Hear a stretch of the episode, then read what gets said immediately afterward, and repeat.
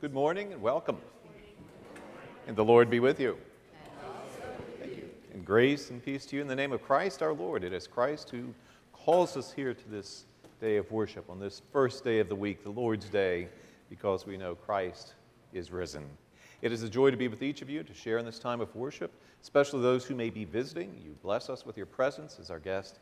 Just a reminder we find registration pads because it helps us to know of you sharing in worship here at First Church this morning.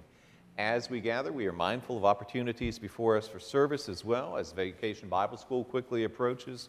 Also, some words regarding the organ recital on Sunday, the 28th. And then a reminder as well that the Lunch Bunch has long been a vital ministry here at First Church each Tuesday and Thursday. Uh, we can always use some extra help with that, so do attend to those words that are before us in the bulletin regarding the Lunch Bunch ministry again each Tuesday and Thursday. As we worship this morning, the words of Jesus, follow me, are before us because he continues to call us to follow him. Uh, as challenging as we may find that to be, uh, but I look forward to sharing in that word. And we are grateful to have Tim Lohman to share in uh, our music ministries today as well. Tim, welcome. We are grateful for your presence here. And I'll invite us now to prepare to worship God together.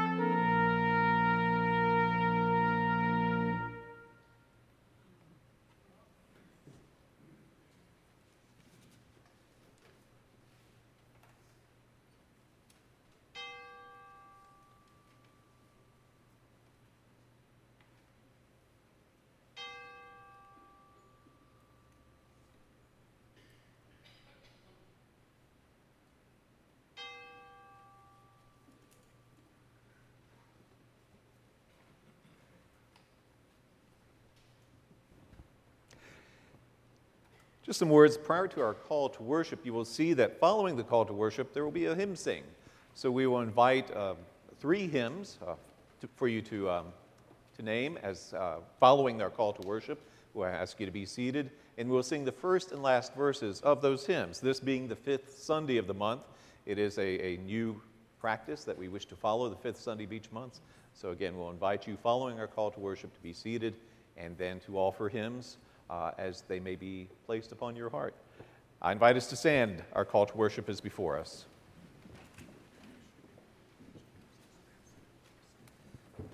Welcome to worship today. Bring your joys and burdens to the Lord.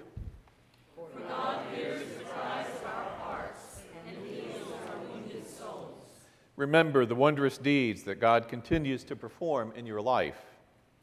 Let us be thankful for all the mercies and tenderness that God offers to us. Come, praise the Lord with all your heart and soul. Let our voices raise in a powerful concert of praise and thanksgiving. Amen. Again, you may be seated.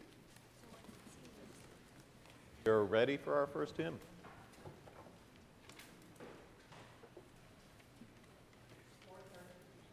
413, 413. First and last verses.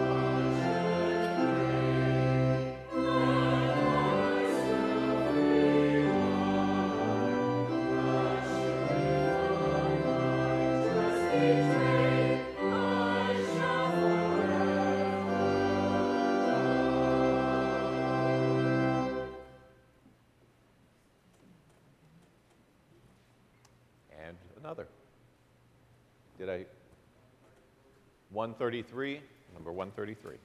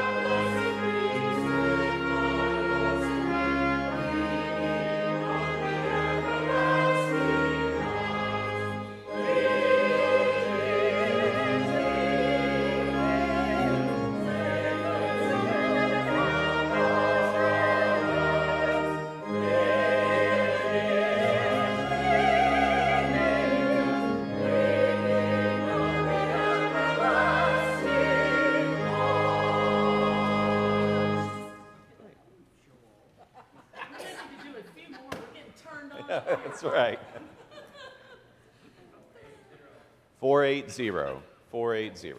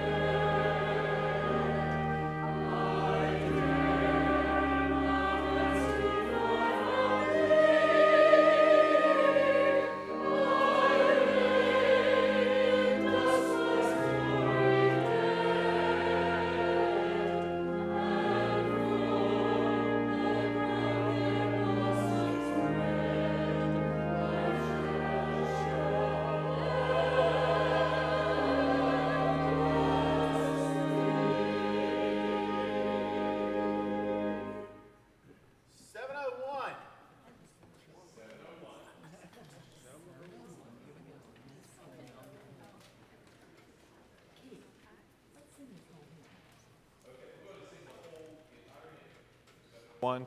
When we all get to heaven, all four verses.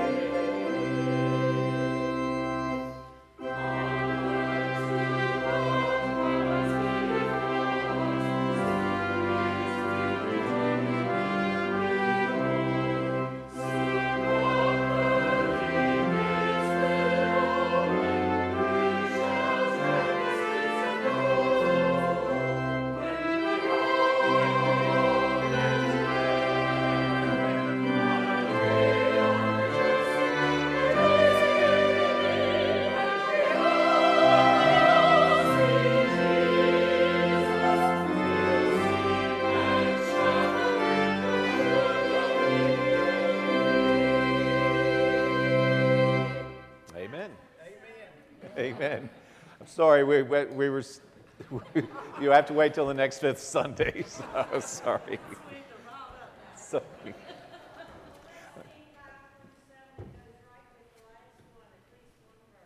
Uh, which one? Uh, 527, one verse. Okay. Just for you, Peg. We wouldn't do this for everyone.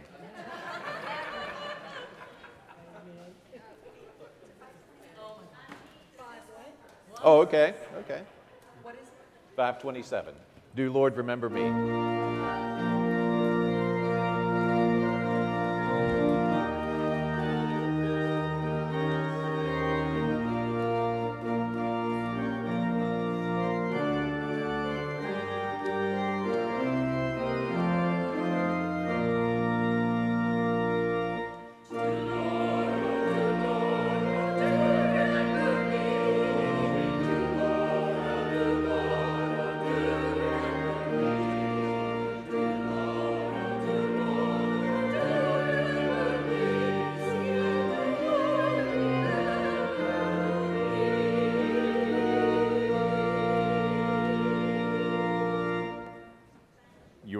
All right, thank you.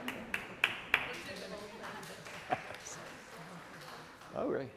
Yes, it is wonderful. Every fifth Sunday. So we'll look forward to that. And we will pray. Our opening prayer is before us. I invite us to go to God as we pray. Lord, we want to follow you wherever you lead. Reach out to us this day, stirring our souls and spirits with winds of your power, that we may faithfully be your disciples. For we ask this in Jesus' name. Amen. We're going to hear the word of God first as it comes to us from Isaiah, the 50th chapter, verses 7 through 9. They are words that anticipate Jesus turning his face toward Jerusalem, as we will hear when we share the gospel from Luke chapter 9. First, we pray. Lord, you do stir our hearts and souls as only you can. You bring us together to lift our voices in praise. You bring us together that we may hear your voice. May we hear your voice above all others. This we pray in Jesus' name. Amen. For the Lord God helps me. Therefore I have not been confounded. Therefore I have set my face like a flint, and I know that I shall not be put to shame. He who vindicates me is near. Who will contend with me? Let us stand together. Who is my adversary? Let him come near to me. Behold, the Lord God helps me. Who will declare me guilty? This is the word of our Lord. And we invite our children to come forward at this time as Matt Hoover will lead us in our children's message.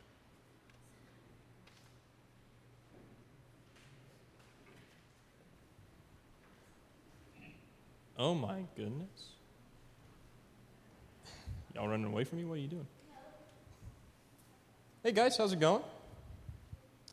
Getting situated? Your summer's going well so far? Wonderful. What's been your favorite thing you've done so far? Going to Universal Studios.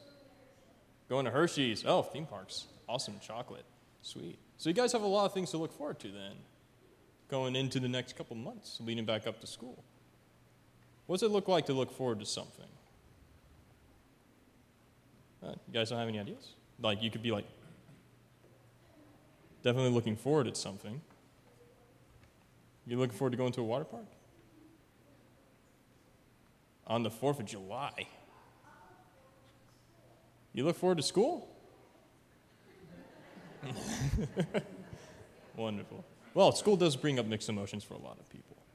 And I guess it's a lot how Jesus felt when he was looking forward to accomplishing everything that he was going to do for us, being our Savior and whatnot. You see, when we look forward to something as Christians, we do have the expectation that God is going to help provide for us. Just as Isaiah was saying, He's there for us. He helps to vindicate us, which means He stands up for us when somebody's bullying us or doing wrong to us. And He's always there. He's always watching. He always, he's always looking ahead for us, too. You see, when we have God looking forward for us, He's also excited about school or water parks or being there and spending those stuff with you guys. But He's also looking forward to the days when it's not so fun. And He's always going to be there. So, moving forward, we need to look forward and expect to see God whenever He shows up. All right, let's pray, guys. Heavenly Father, we thank you so much for the wisdom and guidance you give us, and we thank you for looking out for us, Lord that you look forward to us and you look forward for us. We're expecting of all the great things that you're going to do, and we can't wait to spend the rest of the summer with you. In your precious name we pray. Amen. All right.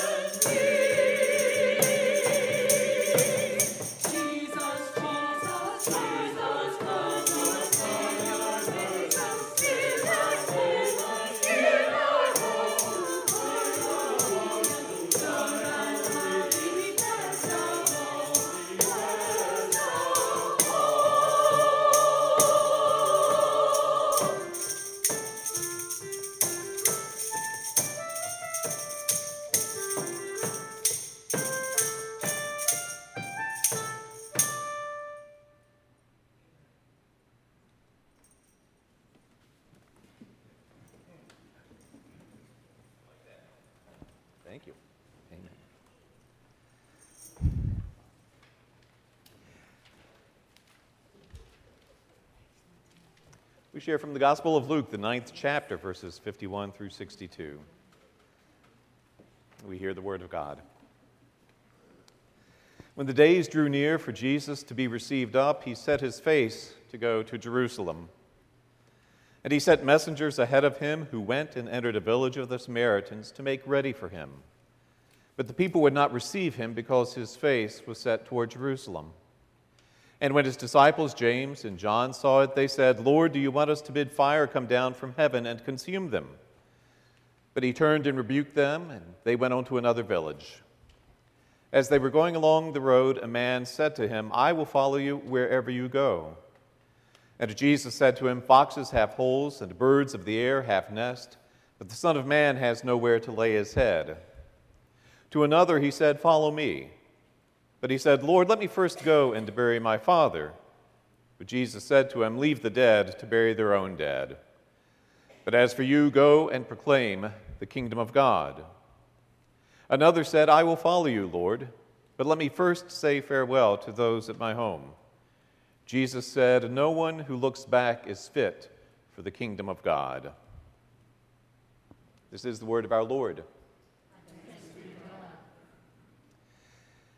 Well, there is in the Cathedral of the Immaculate Conception in the city of Edmundston, New Brunswick, Canada, a series of impressive stained glass windows. I believe we're going to see one of those windows here shortly. The cathedral was built from 1925 to 1927, first serving as a parish church and then as a cathedral beginning in 1944. The cathedral continues to be a spiritual center in the region. Again, central to the identity of this cathedral is the placement of many stained glass windows, windows found on the first level and then later placed on the third level. About these windows, the Monsignor, at the time of installing the last window, approached a local businessman to ask him pay for the window. The businessman said yes on the condition that he be represented in that window. So there he is, he's about halfway down to the right in his handsome brown suit. All of this religious imagery, and then this local underwriter of the window in his brown suit. Well, perhaps we wonder about such an agreement. It may strike us as odd. But we notice the window is in place. And really, unless someone such as myself calls our attention to the image of this man in the window, we may not even notice him. And to push this a little further, this practice of being a benefactor for such windows, as long as you, the benefactor, is placed in the window, well, that's not unique to this cathedral, is it? In fact, I was told during a visit of King's Grant shortly after arriving in Martinsville that a benefactor of the prominent stained glass window in the chapel there, known as Victory Chapel, that she made sure that upon the placement of that window, because of her gift, that her dog be represented in the window. In other words, no dog, no window. Well, we see there is dog, there is window, all of which invites us to wonder how much is that doggy in the window? you're pretty much obligated to say that, right? I mean, that's just, you, you can't let that pass. It's set up too easy. We'll sing that the next fifth Sunday, too. How much? Not only this, but we remember the chapel at King's Grant is named Victory Chapel. Not an inappropriate name, but not the most expected of names for a chapel, a name which might invite questions as to why is it called Victory Chapel? So just how did the chapel at King's Grant become known as Victory Chapel? I'm glad you ask. Because the benefactor's late husband was named Victor. Victor. Okay. Now, believe me, it would not do well for anyone to criticize the generosity of any benefactor or the strings attached to such a gift. Where's the wisdom in doing any of that? King's Grant has its window, it has its chapel, a place where services of worship bless many. Can we imagine King's Grant without its window, its chapel? So a woman wants her dog and her husband remembered into perpetuity by way of window and chapel. Should we not bless the efforts of a woman who wishes to honor and remember those she loves? A woman who wishes to demonstrate such love by contributing to this place of worship. So, again, in the sharing of these stories, there's no desire to demean the generosity of a woman who says to King's Grant, I'll contribute to this place of worship on these conditions. It's just that I read the scripture from Luke today, and I feel some distance between those who want themselves remembered into perpetuity in the words of Jesus regarding discipleship. You see, Jesus speaks of what it means to follow him after some interesting conversation with his disciples. It's conversation in which the disciples, at this point in their travels with Jesus, demonstrate they have some distance to travel yet before understanding what it means to follow Jesus. First, we're told an argument breaks out among the disciples regarding which of them is the greatest. Shortly after this, Jesus reports, or the disciples report to Jesus, Master, we saw a man casting out demons in your name, and we told him to stop because he doesn't follow with us. In other words, those who are not with us have no business horning in on our turf. We're an exclusive club doing exclusive work. Members only, outsiders need not apply. All of which leads to the conversation before us. It's perhaps the most momentous of conversations in the Gospel of Luke. Jesus, we are told, has set his face toward Jerusalem. He sent messengers ahead to a Samaritan village that they may prepare for his arrival. The people would not receive him because he set his face toward Jerusalem. Again, disciples want to assume power not belonging to them, wanting to destroy those who would not receive Jesus.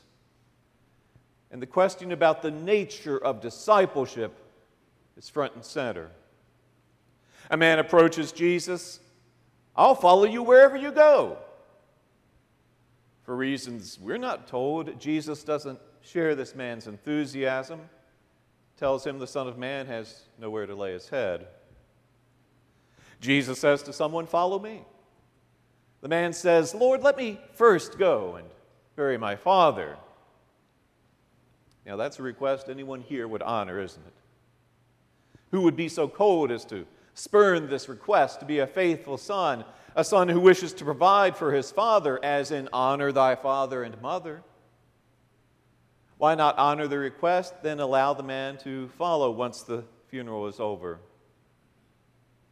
but it's too much of a request for Jesus. Leave the dead to bury their own dead. But as for you, go and proclaim the kingdom of God. Someone says to Jesus, I'll follow you, Lord, but let me first say farewell to those at my home. Again, a reasonable request. Much to be said for honoring those relationships most dear to us, much to be said for closure. And then there's this if, if the man is to drop everything right now and follow Jesus, do we find it acceptable that those of the man's home forever wonder what happened to him? But we notice the response of Jesus to this request no one who puts his hand to the plow and looks back is fit for the kingdom of God. This is the word of the Lord, we say. But do we wish to say thanks be to God for this? Well, we know that, that we, along with every other church on the Danville district, has received a, a new district superintendent, the Reverend Denise Bates. We may know as well that Reverend Bates will serve as DS not only of the Danville district, but also the Farmville District. It's a new model of district leadership in the Virginia Conference, a model also taking place with two other districts. Now, there are a number of reasons this model is being implemented, reasons we now move from 16 district superintendents to 14, when not that long ago we had 18 districts, with each with a district superintendent. Now, one of the reasons she is sharing leadership over two districts, we know, of course, is financial. Money is not as readily available for the paying of 16 district superintendents, much easier to pay for 14. Why is such money not readily available? Because church members are not as readily available in the conference to pay for 16 district superintendents. Now, that may not surprise you. We hear much too frequently of the decline in membership in mainline denominations such as the United Methodist Church. We get concerned, we become anxious, we worry about the future of the church, and we wonder how to reverse such membership decline. We try new services of worship, try strategic planning, form planning committees, read various church resources. But I seriously doubt any of us adopt the attitude Jesus displays toward these would be disciples. Let the dead bury their own dead. Forget your family. No one who looks back is fit for the kingdom of God. I mean, how in the world would we get disciples with that approach? I've been a pastor for many years now. I've served churches from the Chesapeake Bay to the mountains of southwest Virginia. I've served rural churches, city churches, urban suburban churches. And in regard to the matter of church growth in any of these settings, I have yet to see any resource advocating the approach to discipleship employed here by Jesus. Would you sign up? Is that what you signed up for? Did any of us decide to be a disciple of Jesus because someone offered a testimony in which they spoke of the relationships closest to them being relationships severed? Did any of us decide to be a disciple of Jesus because we welcomed the idea of displeasing those closest to us? No, we invite friends or neighbors or coworkers to church by speaking of the wonderful choir, the beautiful sanctuary, the friendly people, the programs for all ages. We speak of benefits and blessings found within this place of worship, and I'm guessing we say nothing about what it may cost us. And in this week before us, we will hear much about freedom, and it's good that we do so. We celebrate our independence as a nation. We speak of life, liberty, the pursuit of happiness. We give thanks for the liberties we know as citizens of the United States. But we do so as those who have great demands placed upon us by Jesus. Jesus, who says his call is second to nothing or no one. A Jesus who appears to be unwilling even to negotiate. It's a wonder any of us is here. But we're here. Perhaps because we have heard the words of Jesus and we do want to follow him. Perhaps because we want to hear the words of Jesus again and to know that He hasn't given up on us. Perhaps because we want somewhere to find that strength to follow Him. Perhaps because we know that despite the price we are asked to, to pay to follow Jesus, it's worth it. For as we live in relationship with Him, we do find life we find nowhere else. Or perhaps we're here because we wish to live a life similar to that of a man named Anson Mount. Anson Mount was an agricultural missionary in China toward the end of World War II.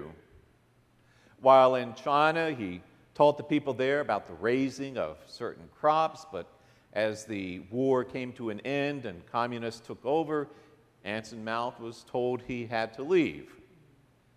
So he boarded a ship to return to America. It was a ship which also carried a great number of Jews. We remembered that at the end of World War II, there was no homeland for the Jews, and many of them would travel from port to port looking for some place to live. So here was this missionary traveling a great distance in the company of those of the Jewish faith. Their travels carried them through the Christmas holidays. So one morning, Anson Mount awoke to shout to his Jewish friends, It's Christmas. What would you like for Christmas? Someone reminded Anson Mount, We're Jewish. I know that, but it's Christmas. What would you like for Christmas? And finally, just to be rid of this man, someone said, Well, we miss those good German pastries we enjoyed so much. Go get us some pastries. So at the next port of call, Anson Mount got off of the ship. He ran into town, found a bakery, and traded his boarding pass in order to purchase some pastries for those of the Jewish faith on that ship. Well, he did return to the States and he had occasion to speak to various groups about his missionary work, had occasion to share that story. Was he shared that story with a group of college students? One student could not help himself. He raised his hand, said to Anson Mount, Why would you do that? They don't even believe in Jesus. And Anson Mount replied, I know, but I do. Well, could it be that as, as difficult as these words of Jesus are, we are here this morning because we want to follow him. And we want to have the faith of someone such as Anson Mount. Amen.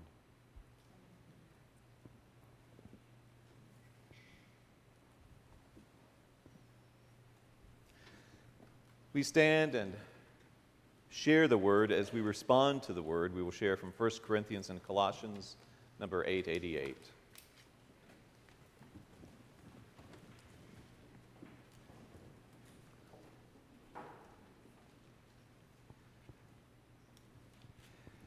This is the good news which we have received, in which we stand, and by which we are saved. Christ died for our sins, was buried, was raised on the third day and appeared first to the women, then to Peter and the twelve, and then to many faithful witnesses.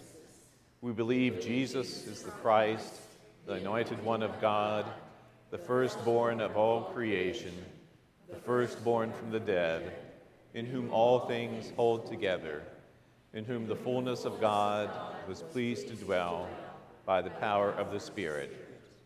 Christ is the head of the body, the church and by the blood of the cross reconciles all things to God. Amen. As we stand, we welcome one another as we pass the peace of Christ.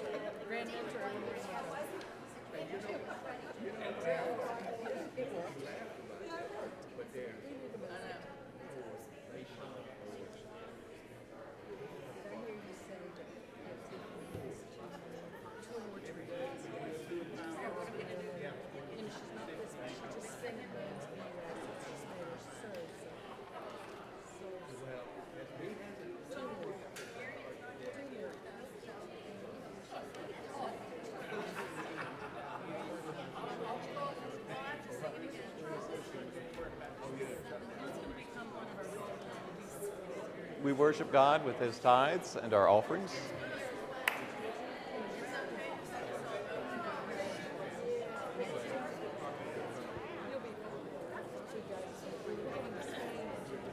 Uh, how much is that doggy in the window?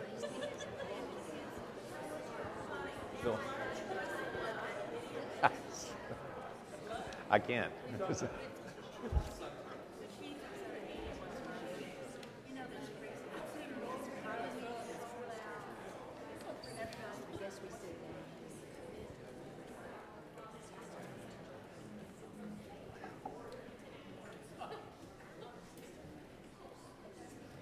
I'll invite our ushers to come forward.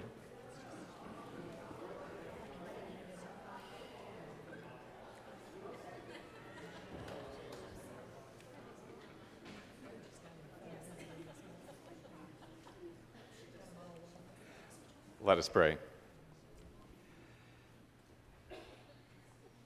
Lord, new each day are your mercies, new each day are your gifts toward us. As we receive these gifts, we give you thanks, and as we worship you, we give thanks. May you be glorified, may your people be blessed by these gifts returned unto you. Amen.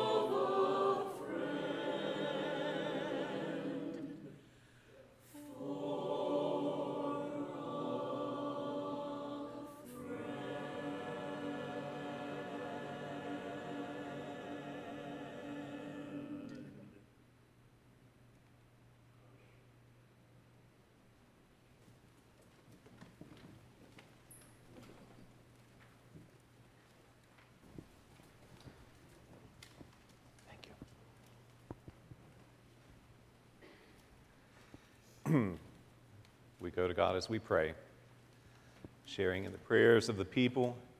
I offer petitions, concluding with the words, Lord, in your mercy, inviting from you the response hear our prayer, and inviting you to name those concerns that you bring with you to worship. We pray to God. Hear us, Lord, as we pray for the people of this congregation. Lord, in your mercy,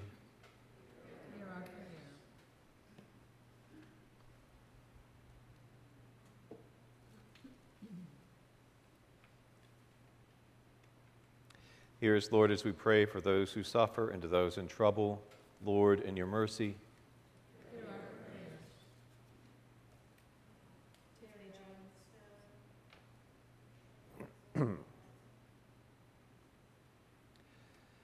Lord, in your mercy. Hear us, Lord, as we pray for the concerns of this community. Lord, in your mercy.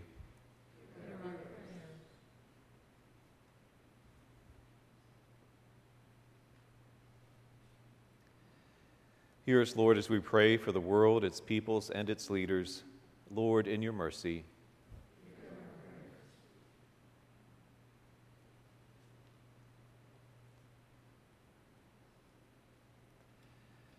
Hear us, Lord, as we pray for your church, its leaders, its members, and its mission. Lord, in your mercy.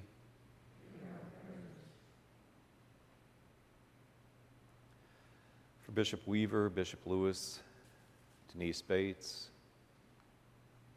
ministries of First Church. Lord, in your mercy.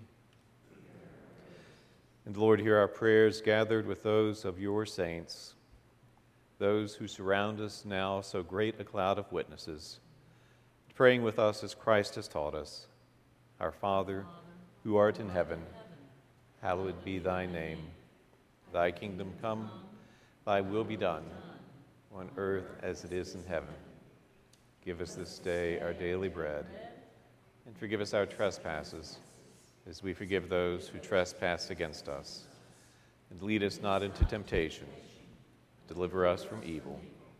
Thine is the kingdom, and the power, and the glory forever. We stand as we sing.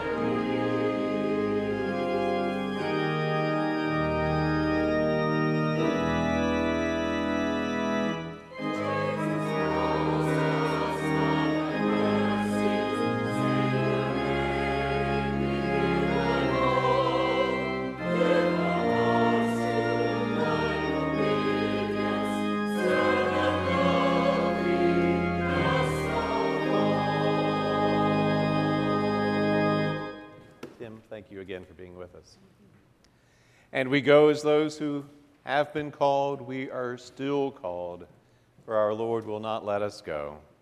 We go as a light into this community and beyond in the name of God the Father, God the Son, and God the Holy Spirit. Amen.